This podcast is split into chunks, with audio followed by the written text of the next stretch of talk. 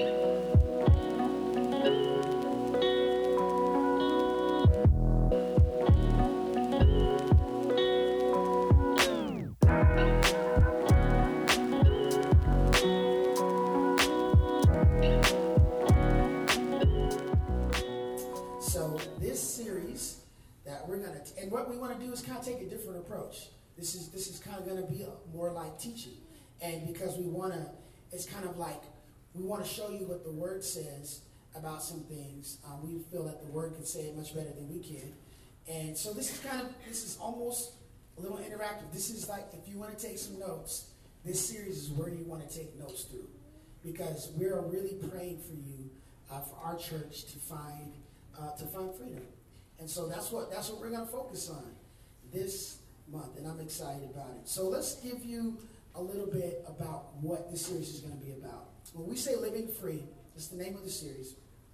What we're talking about is discovering the freedom that comes through grace and truth. And that's what we're going to be unpacking. Uh, unpacking the theology of grace and truth. What does that mean? And what does it mean for us?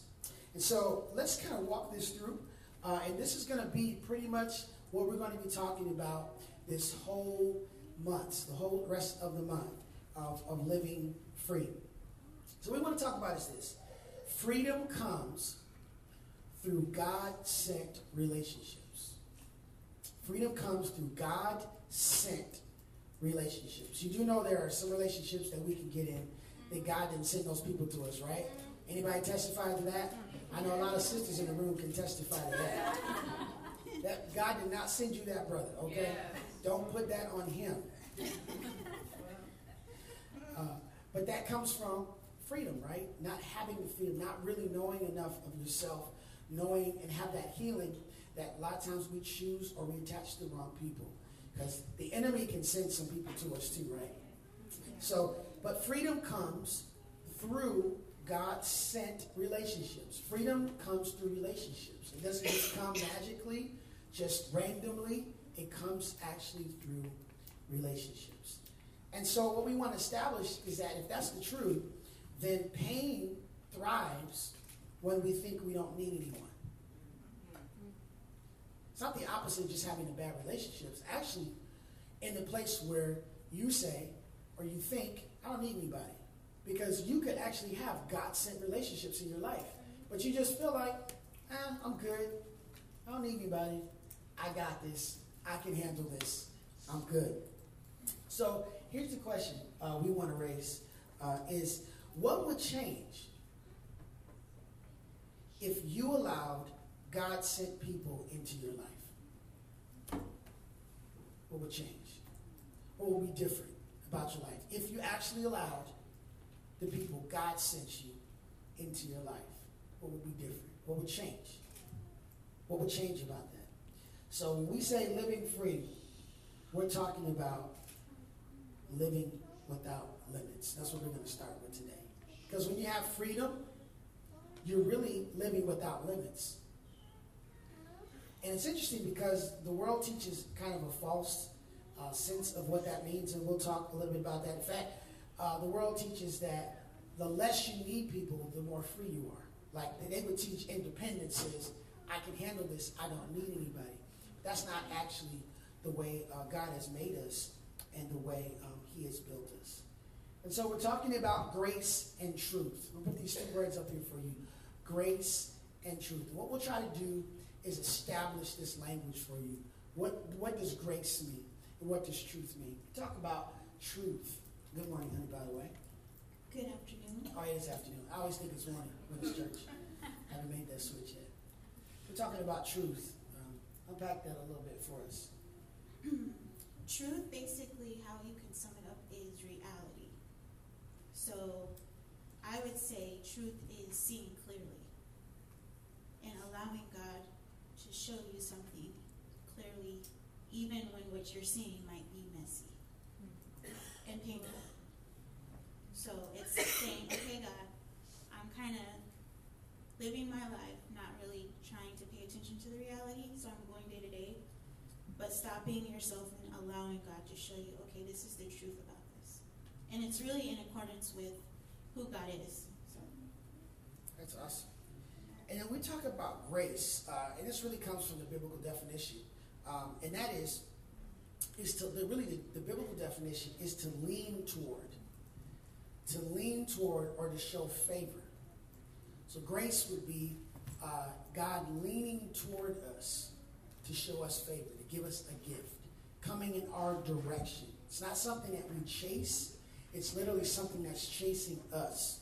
It's God leaning forward, leaning towards us, leaning in our direction. Uh, and that's what it means uh, to have grace, to have favor. It's something that we don't earn. It's really something we don't deserve. Absolutely don't deserve. We deserve something else, but we get something different. So God, in His love and who He is, says, You need this, and I'm going to bring it to you. A lot of times you need it before you even ask for it. A lot of times we experience grace and we didn't even know it was grace. We thought it was luck. We thought it was our credit score. We thought it was our good looks, our sharp tongue. No, that was actually grace. That was actually grace. And that was actually God's fingerprint all over that.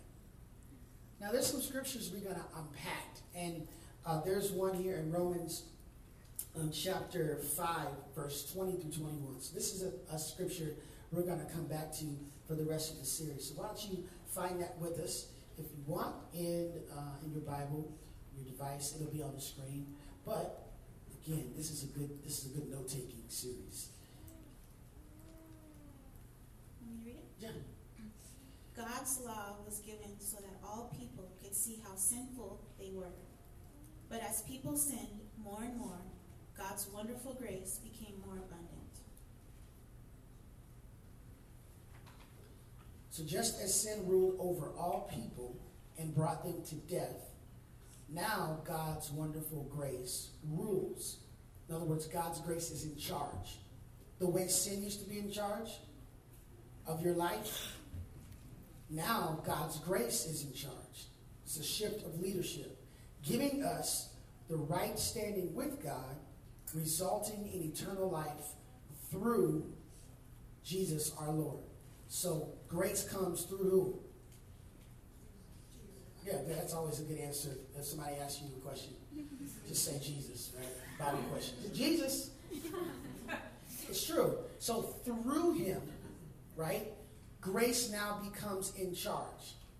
The same way sin was in charge, right? If sin was in charge, man, you know, you ever been just like, just be honest here, like you didn't want to do something and you don't know why you did it, like you don't know why you mm-hmm. cussed, you don't know why you had more drinks than you, like you just don't know what happens. It's like, it's just so, it's just there. It doesn't take much. A song, a look, 36, 24, 36, she's 5'3, that's all it takes. Just like that. You didn't mean to, it's just there. That's the way sin rules. Grace, grace rules. It just takes over. It just says, I'm in charge, and now we're going to take over. You, you have another uh, a version of this that I think is so brilliant that you found this, this other translation. Yeah, this is in the message translation, and I like the way that it described grace. It says, All that passing laws against sin did was produce more lawbreakers. But sin didn't and doesn't have a chance in competition with the aggressive forgiveness we call grace. Amen. Aggressive forgiveness we call grace. When it's sin versus grace, grace wins, hand down, hands down. And I'll tell you what, for those especially with a uh, with an Adventist background, this when you start talking about grace, and you start talking about law, it makes some people really queasy. Gets a little uncomfortable because it it sounds it sounds too too nice, right? God God sounds too nice. What do you mean? That grace is aggressive.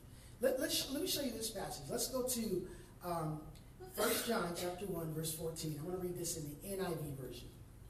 The Bible says this. The Word became flesh. Who is the Word? Who, see capital letters here. Here's your answer right here, right? Okay, good. Easy answer. The Word became flesh his dwe- and made his dwelling among us. We have seen his glory, the glory of the one and only Son, who came from the Father, full of grace and Y'all quiet today. Right? Let's go back. So, so the Word of God. This is the pre-carnate. This is the pre-human divine, divine Jesus. That Jesus. The, the Trinity Jesus. That one.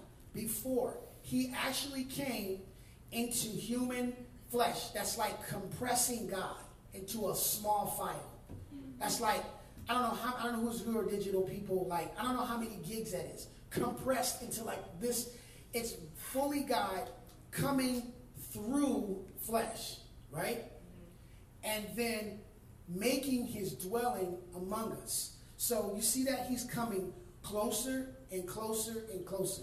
The big God, the creator of the universe, packaging himself into human flesh, and then not just being here and being like, I'm just gonna hide out somewhere, nobody ever knows I came. Right? I'm just Jesus didn't just come, nobody knew he was here, fell on a rock, died, died for us, shot back to heaven. It was done. Like he didn't do that. He came among us, to us, in proximity. And, and it's saying we've seen his glory. So this, we've witnessed his glory. The, the one uh, and only Son who came from the Father. So we know that Jesus is the reflection of who God is. So what he brought is he was full, here's the characteristics of Jesus full of grace and truth. The capacity of heaven in one person, in Jesus, in the flesh, who was full of it. The highest capacity there could be of grace and truth. See, grace and truth are connected. And as that other text said, grace is aggressive. So just like truth is pursuing you, because truth is the reality, right? And you can only run so far from reality. Like you just you just can't at, at some point you're gonna have to face reality because reality is coming. And it's coming fast. And it's it's running like an offensive defensive lineman. It's running after you to sack you. It's called age. Anybody about age? It's coming. Right? You you can go out party every night, but eventually anybody can testify. Reality, you have to pay for that. You're gonna have to pay. And so it's coming. The reality, the truth about who you are, whatever that pain was, whatever that hurt was, it's coming. And but here's what I love about it: grace is coming too. Amen. Yeah. Because the more truth you you get, the more grace you need. It's equal. So the more truth God gives you, like the other text said, the law shows us how sinful we are. So some people would say, well, grace, we don't need the law. That's not biblical. We actually need more grace because of the law. So a bigger mirror means you need more makeup. You know, like the mirror that can get real close, like, oh, yeah, you got a whole bunch of bumps all up in there. It shows your imperfections, right? Which means you need, so the more, tr- so I always tease about this. Okay, maybe I should, this was in my notes. I'm going to say it anyway because I think it's funny. I think it's funny. Ha- have you ever looked at yourself in the mirror from behind? Yeah. no, I'm just saying, like, I mean, because that, that's a whole different perspective of how good you look. That puts you in the gym for real. Because that's, it don't look like it looks from the front. It just don't look that good from the back. You see, all, so that's what the law does. The law's like, oh yeah, you look good when you come to church. Let's let's flip that around. Let's see your behind, right? okay. I think you got it. So Jesus was full of grace and truth. He was full of it. So there was nothing you could hide from him. Mm-hmm. Because he's full of truth. Mm-hmm. Can't lie to him. Can't lie to Jesus. Jesus, I was just, no, you can't lie to him. He knows, right? But then there's nothing too hard for him to not bring grace and forgiveness for. Because really, grace is forgiveness. So think about that. The fullness of it. So, so when you talk about living without limits, See, when you when you understand the truth of who you are, right, and you have the grace to go with it, it actually gives you more freedom. Because there's certain places I can go and I'm not tripped up.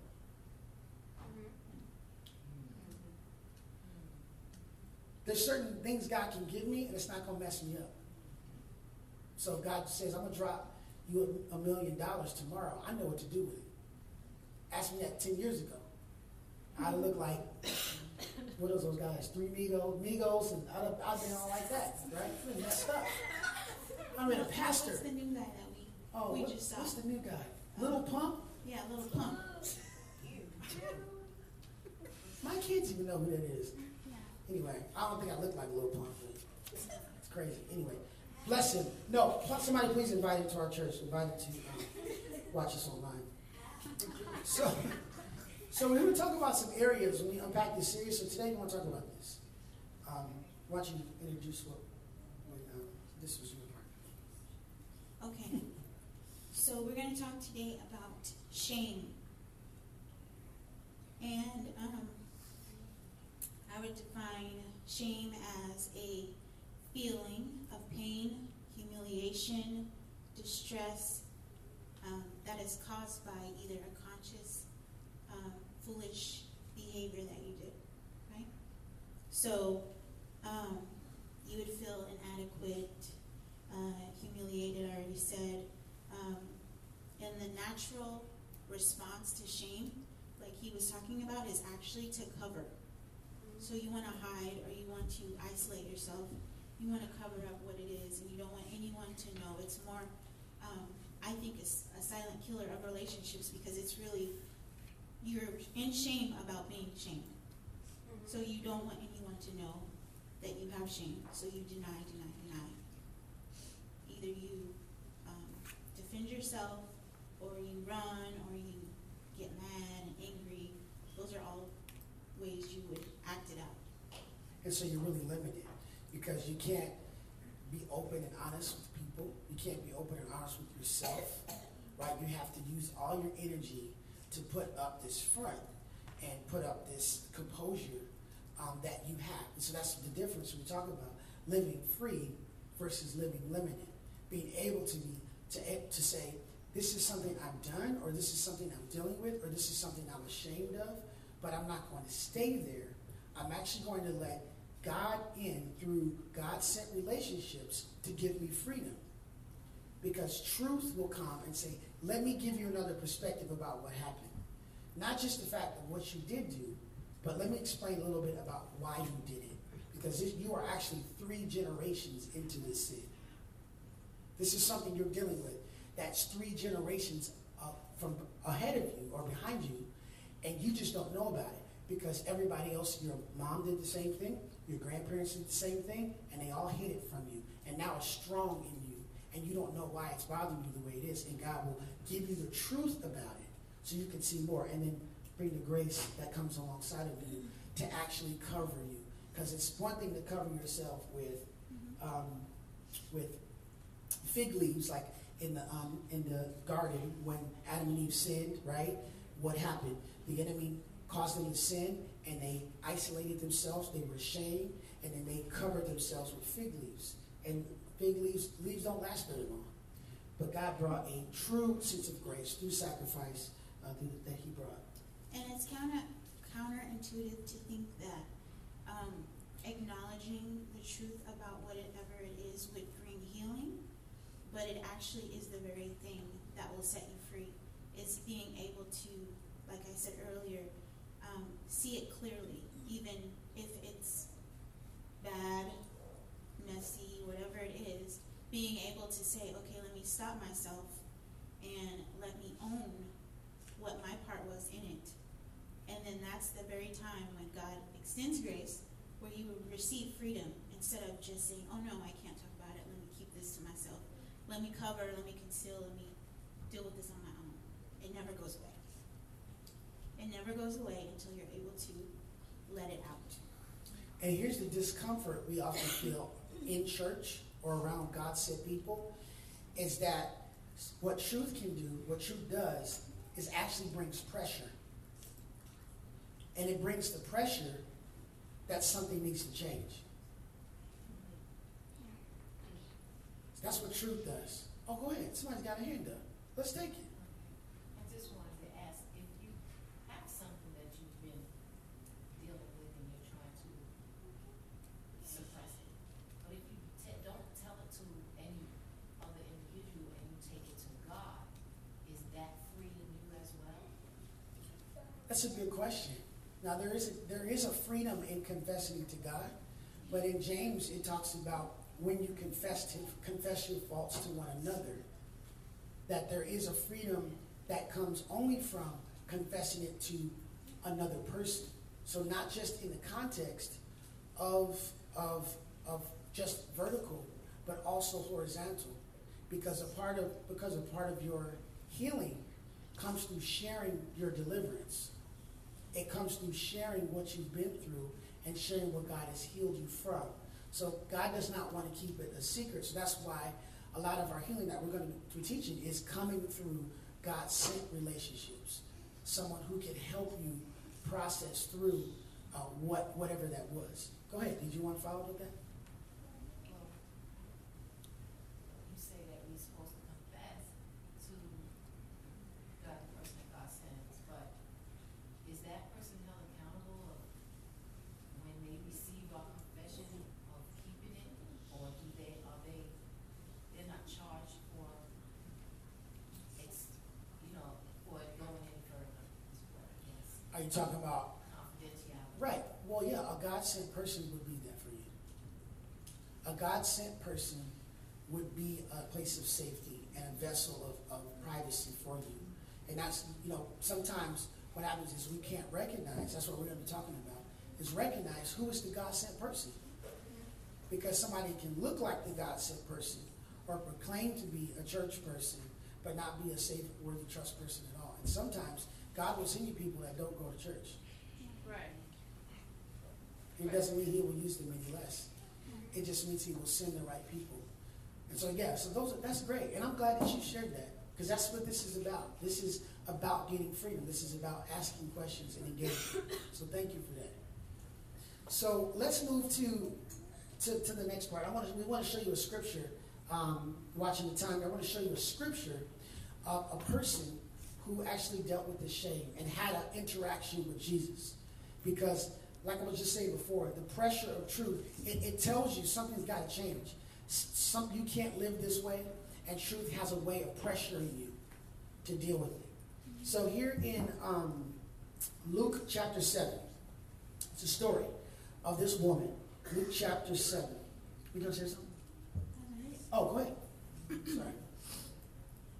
One of the Pharisees asked Jesus to have dinner with him, so Jesus went to his home and sat down to eat. When a certain immoral woman from that city heard he was eating there, she brought a beautiful alabaster jar filled with expensive perfume. Then she knelt behind him at his feet, weeping. Her tears fell on his feet, and she wiped them off with her hair. Then she kept kissing his feet and putting perfume. When the Pharisees who had invited him saw this, he said to himself, If this man were a prophet, he would know what kind of woman is touching him. She is a sinner. So this woman is busting in the room and she is pouring, she's crying and she's pouring this expensive, very, very expensive uh, um, perfume. We really have time to talk about it, but it, it's just, it was, it was, it was almost like a family heirloom. And she pours it out. And the man that is hosting Jesus knows who she is. So that's how much of a sinner she is. Like she's got a reputation. People know her by name and by sight. This is pre-Twitter, pre-Facebook, social media. Like they could see her, like, oh, that's her. That's that's how much of a sinner she was. So deep she was. So, what when you think about this of her lifestyle, this immoral woman, right? What did she have to do to survive? I mean, that's that's got to be so much shame. How did she, how does she survive? What does she have to do in order to maintain herself. In order to maintain her lifestyle? Mm-hmm. Well, I think it ties into, um, there was obviously shame that she had felt, because it ties into what we've already discussed. It's a, it's the idea that we, um, shut something off in order to function, even though we know it's not right. Like, we, we go through something in our mind or in our body that says, I'm gonna suppress this, I'm gonna deny this, even though it makes me feel like this, in order to do what I feel like I need to do, in order to survive. So, And I've seen a lot of this as a pastor. I've seen a lot of this um, in people who, let's say, have been in church a long time, right? There comes a point when if they don't have freedom from whatever whatever's secretly eating them alive, you begin to see this regression of checking off what they once were converted about. So they lived a certain way for years. They would never do this, they would never do this, and they were converted about it. I'm talking about people who heard the, the messages, got baptized, were in the church, and for years and years, but over time, they just get weak. And I, I've seen people who've been in the church for 20 years, 30 years, and next thing you know, they're just doing stuff that they, they've never they've, they've never done that before. And they just start unchecking all these things that they were convicted of. And, and it was a process of just finding a way to justify it. Finding a way to, and, and doing something in their mind that just gave them a reason to back out. And over time, you see this regression. You see somebody you grew up watching in the church, and like, what, what, what happened? It happens to parents who have said, who really struggle when their kids are of a certain age and they say stuff like this Well, I want to bring my kids to church so that they can have a relationship with Jesus. But they're really not wrestling with their own relationship with Jesus. So when the kids get grown, guess what happens? They're, they're done. And you're like, wait a minute, we didn't grow up like this? We didn't grow up saying this? And, and, and is the thing, like, old people sin too. like I'm, I'm, just, I'm just saying, like we think, man, there's, there's some people, it's age that's saving them. They're just too old to do what they want to do. I'm, can we just be honest? I, am just saying, it, it, doesn't mean that they're pure. They're just too old. They just can't. They just can't do it. They would do it if they had a chance. They just too old. But that's suppression. What has to happen? What clicks off? Uh, I, I want to add to that. I've been reading this um, this book called The Battlefield of the Mind by Joyce Myers, and it talks a lot about how you do uh, self talk and how that turns into how you actually behave. So I wonder what she was going through and what she was telling herself on a regular basis that led her to behave in that manner. And then the fact that everyone knew who she was. I mean, they called her a moral woman. She's a sinner. Like they're not calling her by her name. They're calling her by calling her by what they know she does. Crackhead, drunk, thought, right? Mm-hmm. Just calling her out. Yeah. You know her name. I, I, know what that is. I know what a thought is. Did my research. Teens are anyway, um, so here's what. Let's let's bring this back up, honey. Pain thrives when we feel like we don't need anybody. Because I'm sure she's isolated. Yeah. I'm sure she's like alone. I'm sure. She, I mean, who's gonna sit down and say, "How you doing?" Right? They're not. They're not asking those questions for her. And pain can just just thrive because either either we don't feel like we deserve anybody, or right, we're just inadequate, like we don't really deserve anybody, or we just, I'm good, I can deal with this. But then something happens. Something happened to her. So she comes into this room. The perception is of the immoral woman, but the Bible tells her something else happened. Something has happened before this moment. So here's Jesus. Jesus stands up for her. Now remember, Jesus is full of what? And what? So Jesus could have, Jesus knows this woman. So he could have been like, yep, immoral woman. But look what he says. Look at verse 40, right after that. So Jesus, um, let's see. I'll put it up in my, in my Bible too. Then Jesus answered his thoughts. Simon, he said to the Pharisee, I have something to say to you. Go ahead, teacher. Simon replied, he has no idea what Jesus is getting ready to do. Then Jesus told this story. A man loaned money to two people, 500 pieces of silver to one and 50 to the other. Okay? But neither of them could repay him.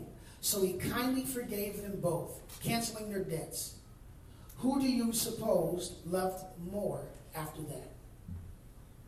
Simon answered, I suppose the one who gave whom he canceled the larger debt. That's right, Jesus said. Then he looked, turned to the woman, and said to Simon. So he's looking at the woman, and he says to him, Look at this woman kneeling here. When I entered your home, you didn't offer me water to wash my, the dust from my feet, but she has washed them with her tears and wiped them with her hair.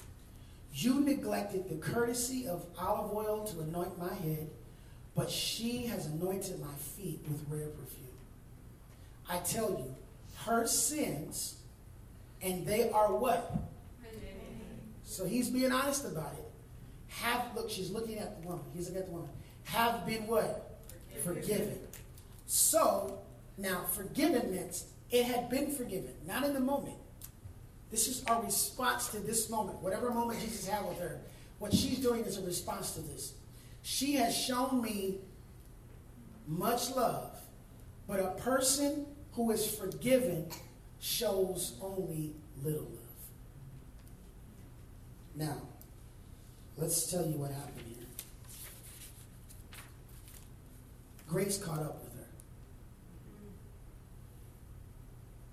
You know that 350 pound lineman, offensive lineman that's running after her? Truth on one side, Grace on the other side, and she's like a good running back. She's ducking, dodging, spinning, moving, and eventually these defensive linemen, they blitz her. I'm preaching real good right now. I know you're ready to go home, but I'm preaching. They, they, they blitz her, and she gets sacked the 20 yard line. And Jesus takes the ball over. So really, grace caught up with her. And what I love about it, she understands the depth to what she has been forgiven. She completely gets it. So that's why her response is that way. Her response is to show love because she gets it. She knows how much she's been forgiven of. She's conscious of the capacity that Jesus has of grace and truth. Let me just jump to this. Her response is worship. I'm going to come back to that. I'm going to come back to that. I'm going to come back to that. Then we're going, we're going to finish with that. See, freedom comes through relationship, right? God sends people to us. She didn't just get this miraculous freedom from some just some just randomly. It was an encounter for her in the personhood of Jesus. Jesus caught up with her. And and and what she did was she went from shame to worship. She worshiped greatly because she understood grace greatly, and she responded greatly because she understood the, the depth of her sin and the depth of her grace. So if you don't have steel toed shoes on, put them on now. Because I have questions about worship. One could question your worship if it's little that maybe you don't understand what you've been forgiven of. If it's great because you understand the depth of grace and truth. I wonder sometimes if people are limited in their worship and their expression because they're limited in their freedom. Because you can't praise a God that you're afraid of. You can't lift your hands to a God that you feel guilty about some stuff. Can we just be real about it? So, so you're so people are quiet and they're inhibited and they're and they're still not because it's not their worship style, but really they just really can't engage honestly because they're in shame, they're in guilt, and they're, they're limited. They can't be free, especially in an environment with God sent people, in an environment where Jesus is trying to give us grace and truth. Her response was crazy, over the top. She's washing feet with her hair. Anybody gonna do that? No, I can't do that. I just got my hair done, right? she don't care. How much how much tears does it take to wash feet? Like I'm just trying to figure out how much water she was drinking. Like she's washing his feet. And what I love about this story is that perfume that was broken on her, on Jesus' feet, was so powerful and potent, right? This is not the what do they call it? Toilet, the little version you get, you know, at Target. It's not that version. Okay. This is like sixty thousand dollar perfume. That's what this is. And it was so potent, she poured the whole thing out on his feet. And when he says, She anointed me for my death, meant that even days later, while he was on the cross, he could still smell it. He could still smell the fragrance of her worship while he's bleeding to death. He could smell that fragrance. So she's over the top. Over the top crazy. You know why she's over the top? Because she was an over the top sinner. And you don't, if you don't know that, you'll never get free. If you think I'm only this guilt, I'm only this guilty, right, God? I'm just this. Then okay, that's all the grace you need, and that's all you get. You just want, you just want to say, Lord, bless my food. Thank you for waking me up. Is that it? That's all you? That's all the grace you want to breathe? Cool. But I'm like, I got so much grace. I got so much truth. I'm trying to give you. Like I'm trying to show you who you really are. I'm trying to show you the generational curse that I'm trying to break through you. Like I'm trying to show you the book that I want to author through you. I'm trying to show you the business I'm ready to plant through you. I'm trying to show you what I built you for. But as long as you want it, like you said, conceal and resist and block, then it doesn't. Eventually, I'm catching up to you. Mm-hmm. Eventually, I'm going to chase you down. So I love the shame worship. I wonder what this church would look like if more people had a moment with Jesus that they experienced the fullness of grace and truth. I, wonder. I wonder what worship would sound like, Becky. I wonder if we wouldn't have to ask anybody to lift their hands or clap. I wonder if we had to tell people to stop singing. I wonder if to tell people, please sit down. Like we have a sermon to shut them. I, I wonder what kind of worship would really break out if people were free. No judgment on your worship, but kind of. kind of threw shade, right? Kind of throwing shade on. Yeah. Oh, that was pretty good. Okay, living free. We're gonna we're gonna land the plane here. Living living free. What does that look like? What does it look like? Um, I'm gonna kind of tag on to what you said. Uh, what we get a habit of doing when we don't acknowledge truth and we don't acknowledge the gift of grace is we devalue what God has to offer for ourselves, and it devalues what God has to offer for people He puts in our life. So, like the people who were calling her out, we're really devaluing the grace that God provides. They don't provide it, God provides it. And so they took away what they thought they owned. And I think sometimes we can struggle with that personally. Like, we don't own grace. We're devaluing this when we don't want to acknowledge the reality of truth for ourselves and for others.